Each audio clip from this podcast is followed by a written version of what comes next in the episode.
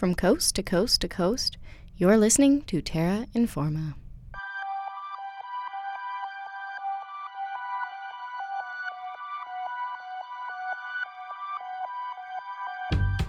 Welcome back to Terra Informa. I'm Charlotte Thomason, and I'll be your host for the next half hour of environmental news from across Canada and around the world. This week, we revisit an episode that aired in August with the Canadian Wildlife Federation's senior conservation biologist, Sean Brilliant, about the plight of right whales and what can be done to help conserve this iconic Canadian species. That's coming up on Terra Informa, but first, here are some environmental headlines.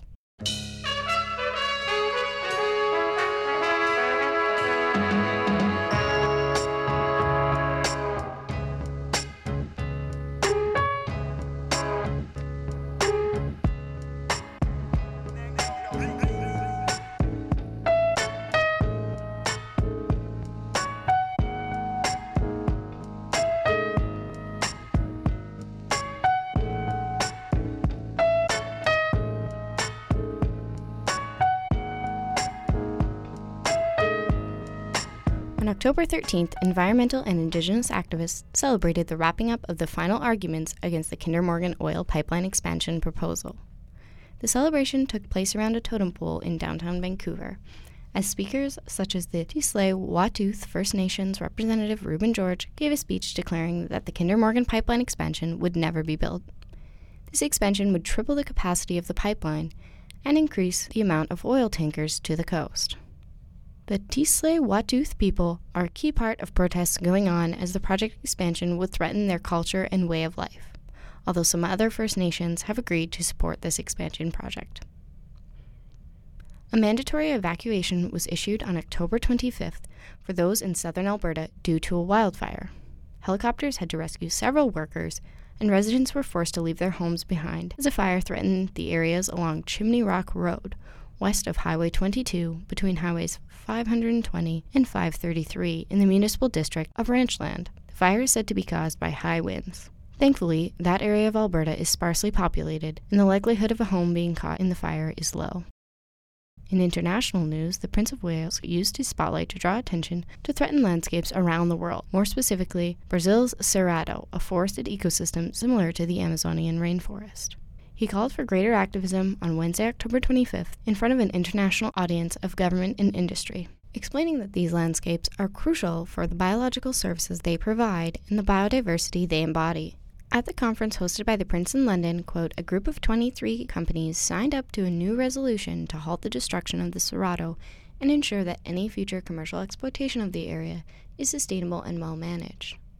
The companies included major retailers and food groups such as Walmart, Marks and Spencer, Sainsbury's, Carrefour, McDonald's, Nando's, Nestle, and L'Oreal. End quote. The World Wildlife Fund is preparing us for a green Halloween this year. On their website, you can find tips of how to have a more sustainable Halloween by doing things like trading costumes, eating your pumpkins, buying local goodies with minimum packaging, and making your own decorations. Visit the World Wildlife Fund website to find a complete list.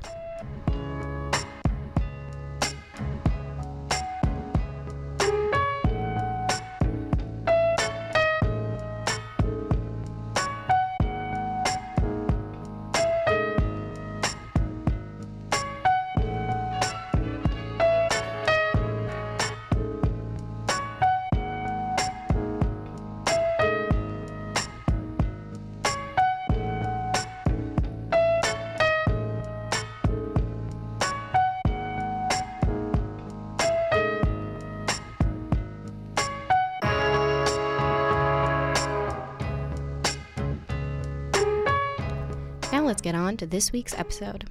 If you live in Edmonton and have been to the West Edmonton Mall, you're probably familiar with The Whale. You know, the one that was prolific in the 90s and caused mass dismay when it was put into storage? There was cause for celebration in 2015 when the mall reintroduced the big bronze whale into its natural habitat among bustling shoppers. This mental mall whale is a small replica of the right whale that can be found not in a mall in Edmonton, but in the Atlantic Ocean. If you're fond of that kind of dirty but iconic mall whale, you might be sad to hear that this has been a tough year on the ocean's right whale population. Recently, the bodies of more than nine right whales have floated to the surface along the Atlantic coast. Back in August, Terra informer Amanda Rooney spoke with Sean Brilliant, the Canadian Wildlife Federation's senior conservation biologist, and this is what he had to say.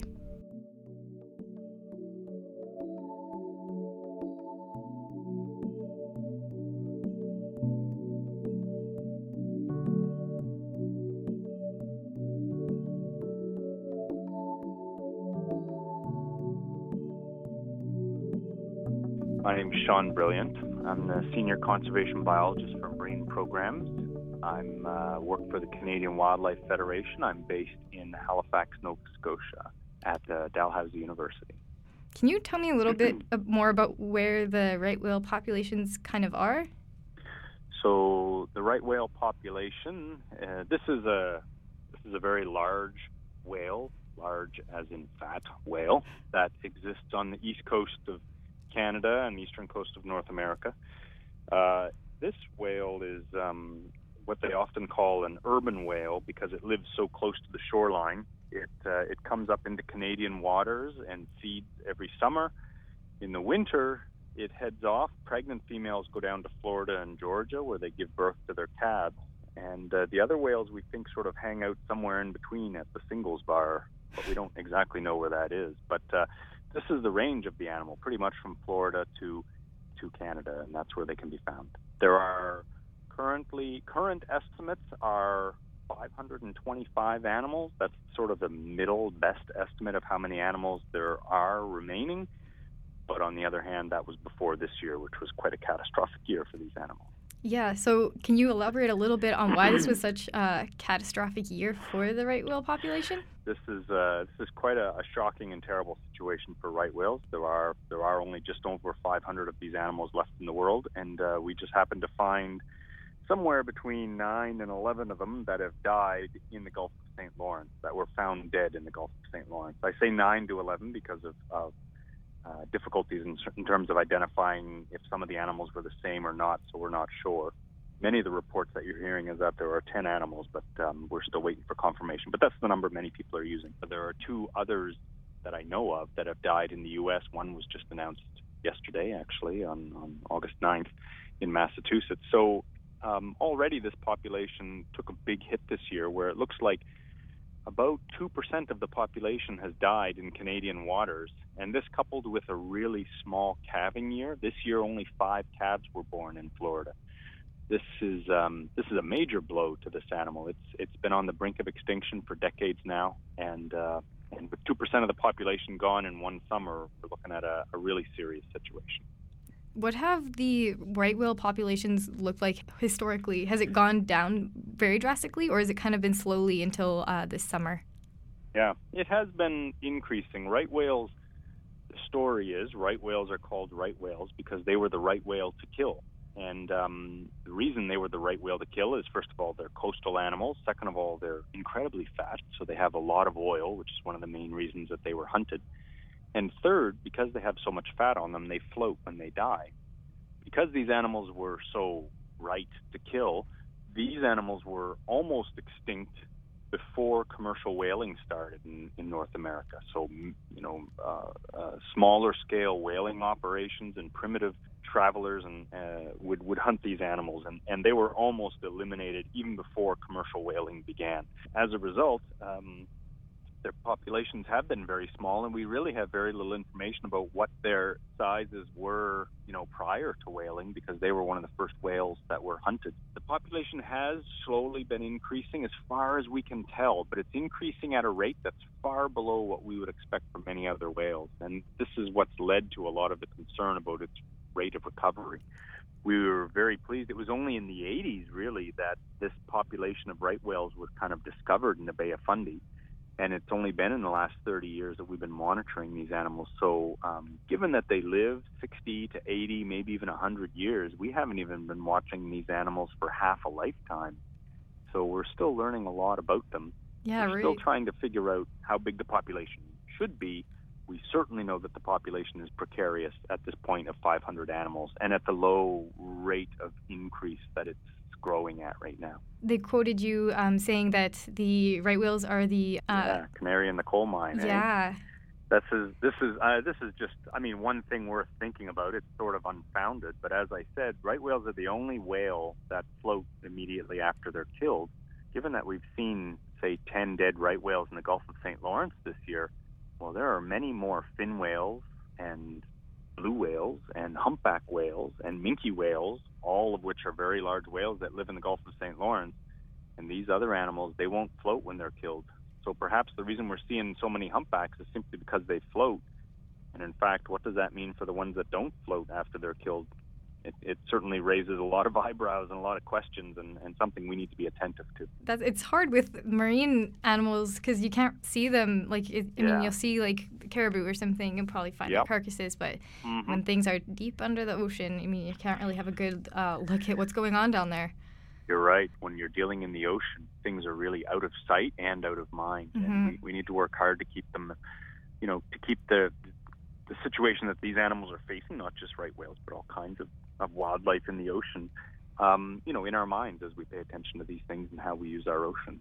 Certainly. What are the reasons behind these drops in the population?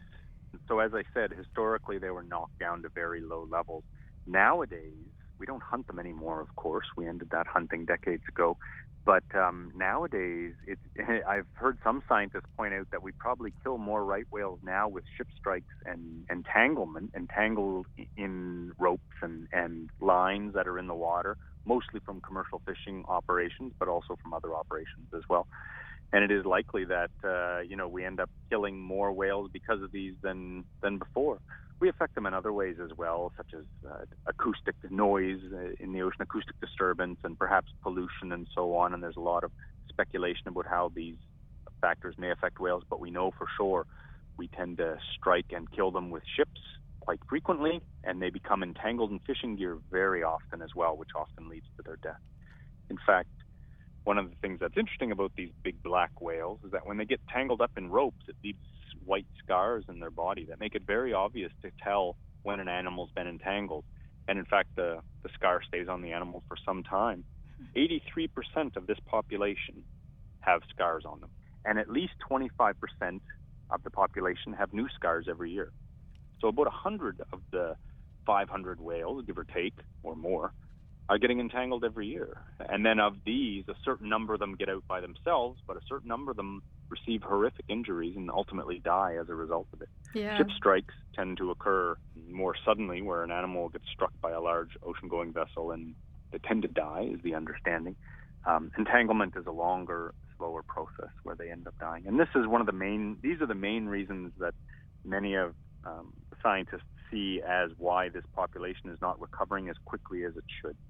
Right, right, because they're so close to the coast. It's probably the most industrial coastline in the world, from Florida to Canada. You're you're covering several of the largest cities in the U.S. and certainly several of the largest naval operations and shipping ports and everything else. And uh, it receives a lot of sewage and pollution. It receives a lot of coastal activity. You know, this urban whale um, has its work cut out for it, unfortunately. And all of these things we expect are sort of what's piling on top of one another and, and making it difficult for this whale to recover its population.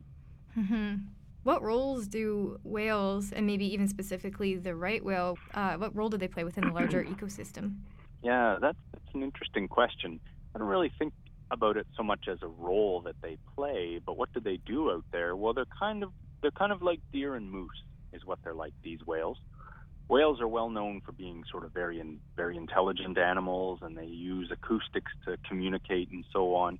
But in reality, I think with right whales, these animals are large, slow-moving, mostly um, immune to predators, and they filter feed. So they swim through the ocean, eating uh, little bugs in the ocean, about about the size of a grain of rice. But they they come to parts of the ocean, such as here in Canada, where these bugs are in such high densities. They're like a thick soup in some parts of the ocean, and especially in deep parts.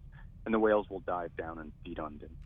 The, these whales do uh, communicate by sound. They're, they don't use echolocation like killer whales or some of the hunting whales and dolphins that people tend to know about, but they do use sound, and they use sound to stay in touch with each other as well.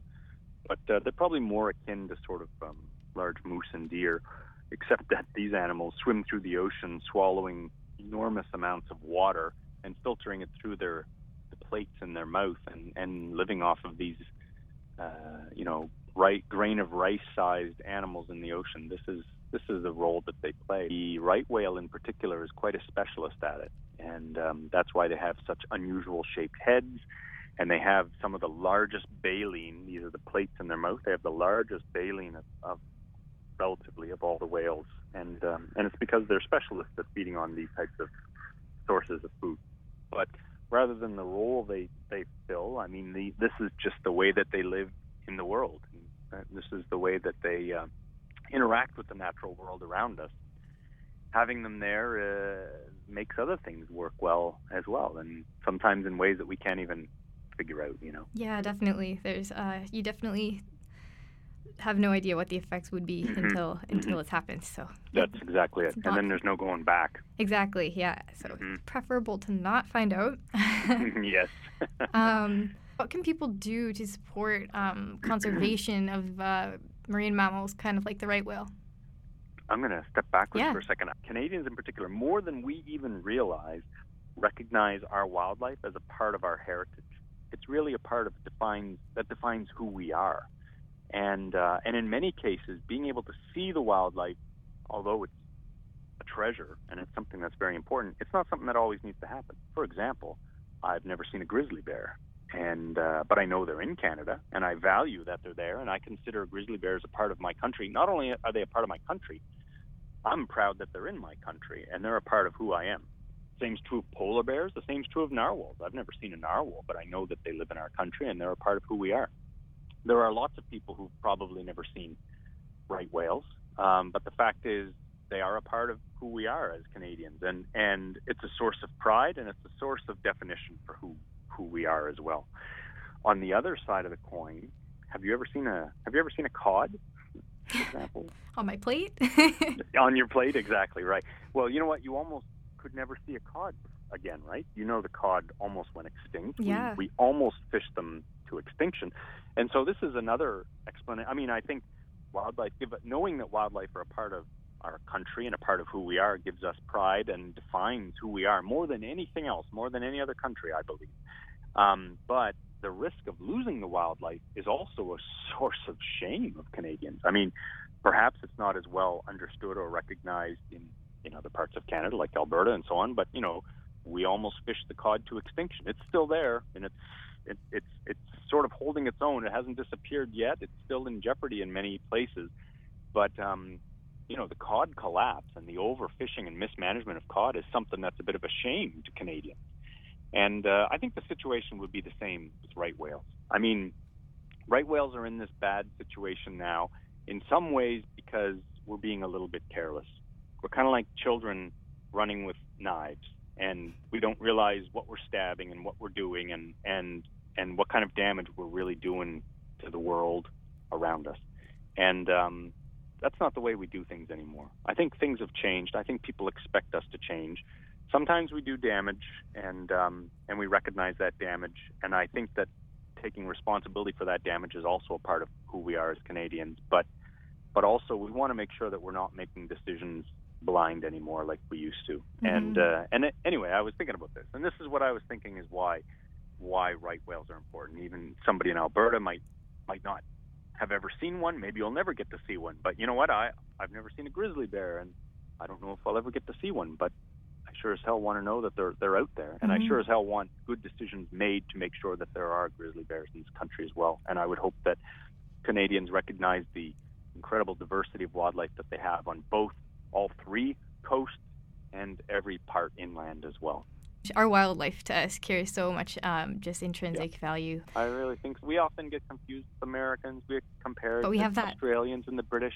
But you know what? Nobody, in my limited experience, I don't see anybody who has this much connection. I mean, we've we've got caribou on our quarters and beavers on our nickels, right? And it's mm-hmm. like this is, you know, it's it's more than a bit of cutesiness. This is actually who we are. My organization also produces Hinterland Who's Who, you know, mm. these little uh, flute playing things. Yes. Well, we just released Right Whale this year. Just uh, by coincidence, we happened to have produced it last year. And actually, as a part of Canada's 150th, we were trying to choose species that were relevant to uh, the development of Canada. So we chose cod and beaver and salmon, and we also chose right whales. And within that PSA, if you go watch it, it does talk about the role of whales in the Mi'kmaq legends and, and what they are. They certainly did have uh, relevance going further back than before there even was a Canada.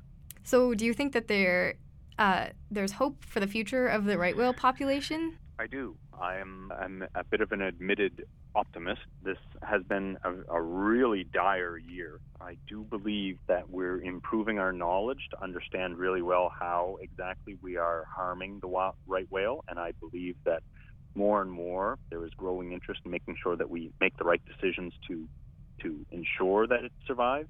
I think it's on the edge, but uh, for some reason I'm feeling confident that that if we make the right decisions soon and now, that we'll be able to uh, save this animal. If we don't, um, you know, the more shocking reality is that this thing could go extinct within our lifetime. What a terrifying thing to think that is. But but I, I do have optimism that people and governments are very serious about wanting to save this species, and I think I think we can act and save it. So the right whales are they're listed under the Species at Risk Act, um, so that gives them some protection. What are what's their status? They are an endangered species. Endangered. Okay, yep. that's a step in the right direction. So, what do you think? What kind of actions, I guess, do you expect to be taken to kind of preserve? well, what happened uh, a couple of weeks ago, Fisheries and Oceans uh, did two things immediately. First, they ended this the crab fishery that was taking place in the area where the right whales were. And second, they issued a notice to commercial shipping traffic that was passing through the Gulf of St. Lawrence to ask them to voluntarily reduce their speed. Mm-hmm. These two actions, the government deserves a lot of credit for taking these actions. They are a bit reactive. Um, we'd like to see it improved so that they're acting before the problem happens. But nonetheless, we've not seen a government act this quickly or in such real way for to close a fishery because it's in danger to a right whale is is the right idea. If we can control the deaths caused by ship strikes and and and control or reduce the deaths caused by entanglement in fishing gear, this is where my sense of optimism dwells. And so there are more actions that are going to need to be taken. The federal government has said that they will bring all resources necessary to address this and protect this animal, which is another source of optimism. And uh, and I expect within the next week or so some announcements about what that might mean and how they're going to go about doing it. But um, if it's in line with the actions they've taken already, uh, it's definitely steps in the right direction. This is uh, this is a campaign that we've launched. It's it's sort of related to a variety of our programs, including the work that we do with whales. We've been linking it very much to the amount of plastics that we're seeing in the ocean. Not only, as you know, that not only is there a lot of plastic litter in the ocean, but more and more we're finding plastics are being found inside of marine wildlife. Sea turtles and whales are washing up with plastic inside them. Uh, entanglements, which I've been talking about entanglements in, in ropes and lines. Of course, these are plastic, but animals can also become entangled in litter. And on the west coast, there are sea lions that, that receive ghastly wounds as a result of getting entwined in, in packing straps and so on. Mm. So we've we've been looking at these things, and, and we really want to try and find some ways to take some action to address this. There's two things that we're looking at. The first is this petition. One is we're looking to improve uh, the management and the the management and the waste management of, of plastic materials in Canada through a sustainable materials uh, policy and, and direction. Um, if we can bring in stronger laws that you know don't make it so easy for companies to produce and then simply throw away plastic materials and not take responsibility for their recycling or their collection, um, that's where the problem lies. If we can if we can encourage the federal government to to take action to try and put laws in place that require companies that produce plastic materials to ensure that their material that their their products are sustainable, that they're collected, that they're disposed of properly, that they use recycled materials, we're going to see a lot more, a lot, pardon me, a lot less plastic out there, and, and that's what we really need to get to. The other mm-hmm. point, though, the other element of this is, of course, we're we're looking for people to take personal action on this too, and uh, we want people to become much more aware of the amount of single-use plastics in their life. And and the term I've been using is we want to try and get people to stop frivolous use of single-use plastics, straws that you receive in restaurants that you use for a few minutes and then throw away, balloons, um, water bottles, and plastic coffee cup lids, for example. Mm-hmm. These are items that you only use a little bit for convenience and then they're gone. But the reality is they probably outlive most of us. Uh, you know, I'm not blind to this. It is easy to be blind to it and only see the problems that are in front of us. But plastic solved a lot of problems in the world.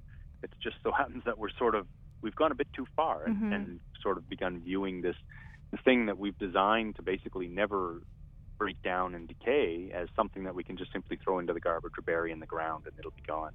Yeah, certainly. Yeah, just those little changes are definitely important. Okay, thank Cool. you so much. Um, No worries. Anytime. Nice talking with you. Yeah, thank you. You as well. Have a great evening. Yeah, you too. All the best. Thanks. Right. Bye, Amanda. Bye.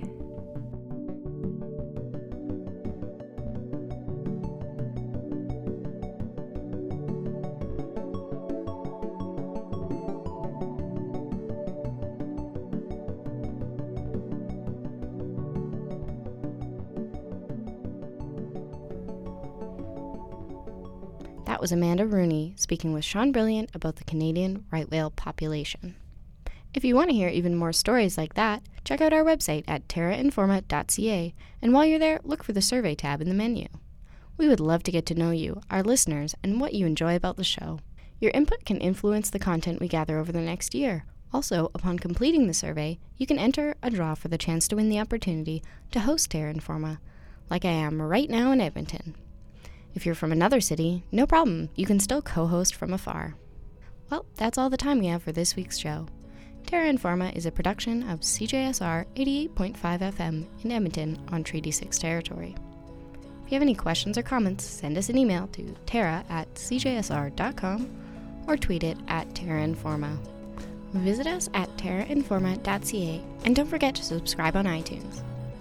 Thanks this week to our contributors Amanda Rooney, Sydney Carbonick, Andrea Gallivan, and Jason Wong.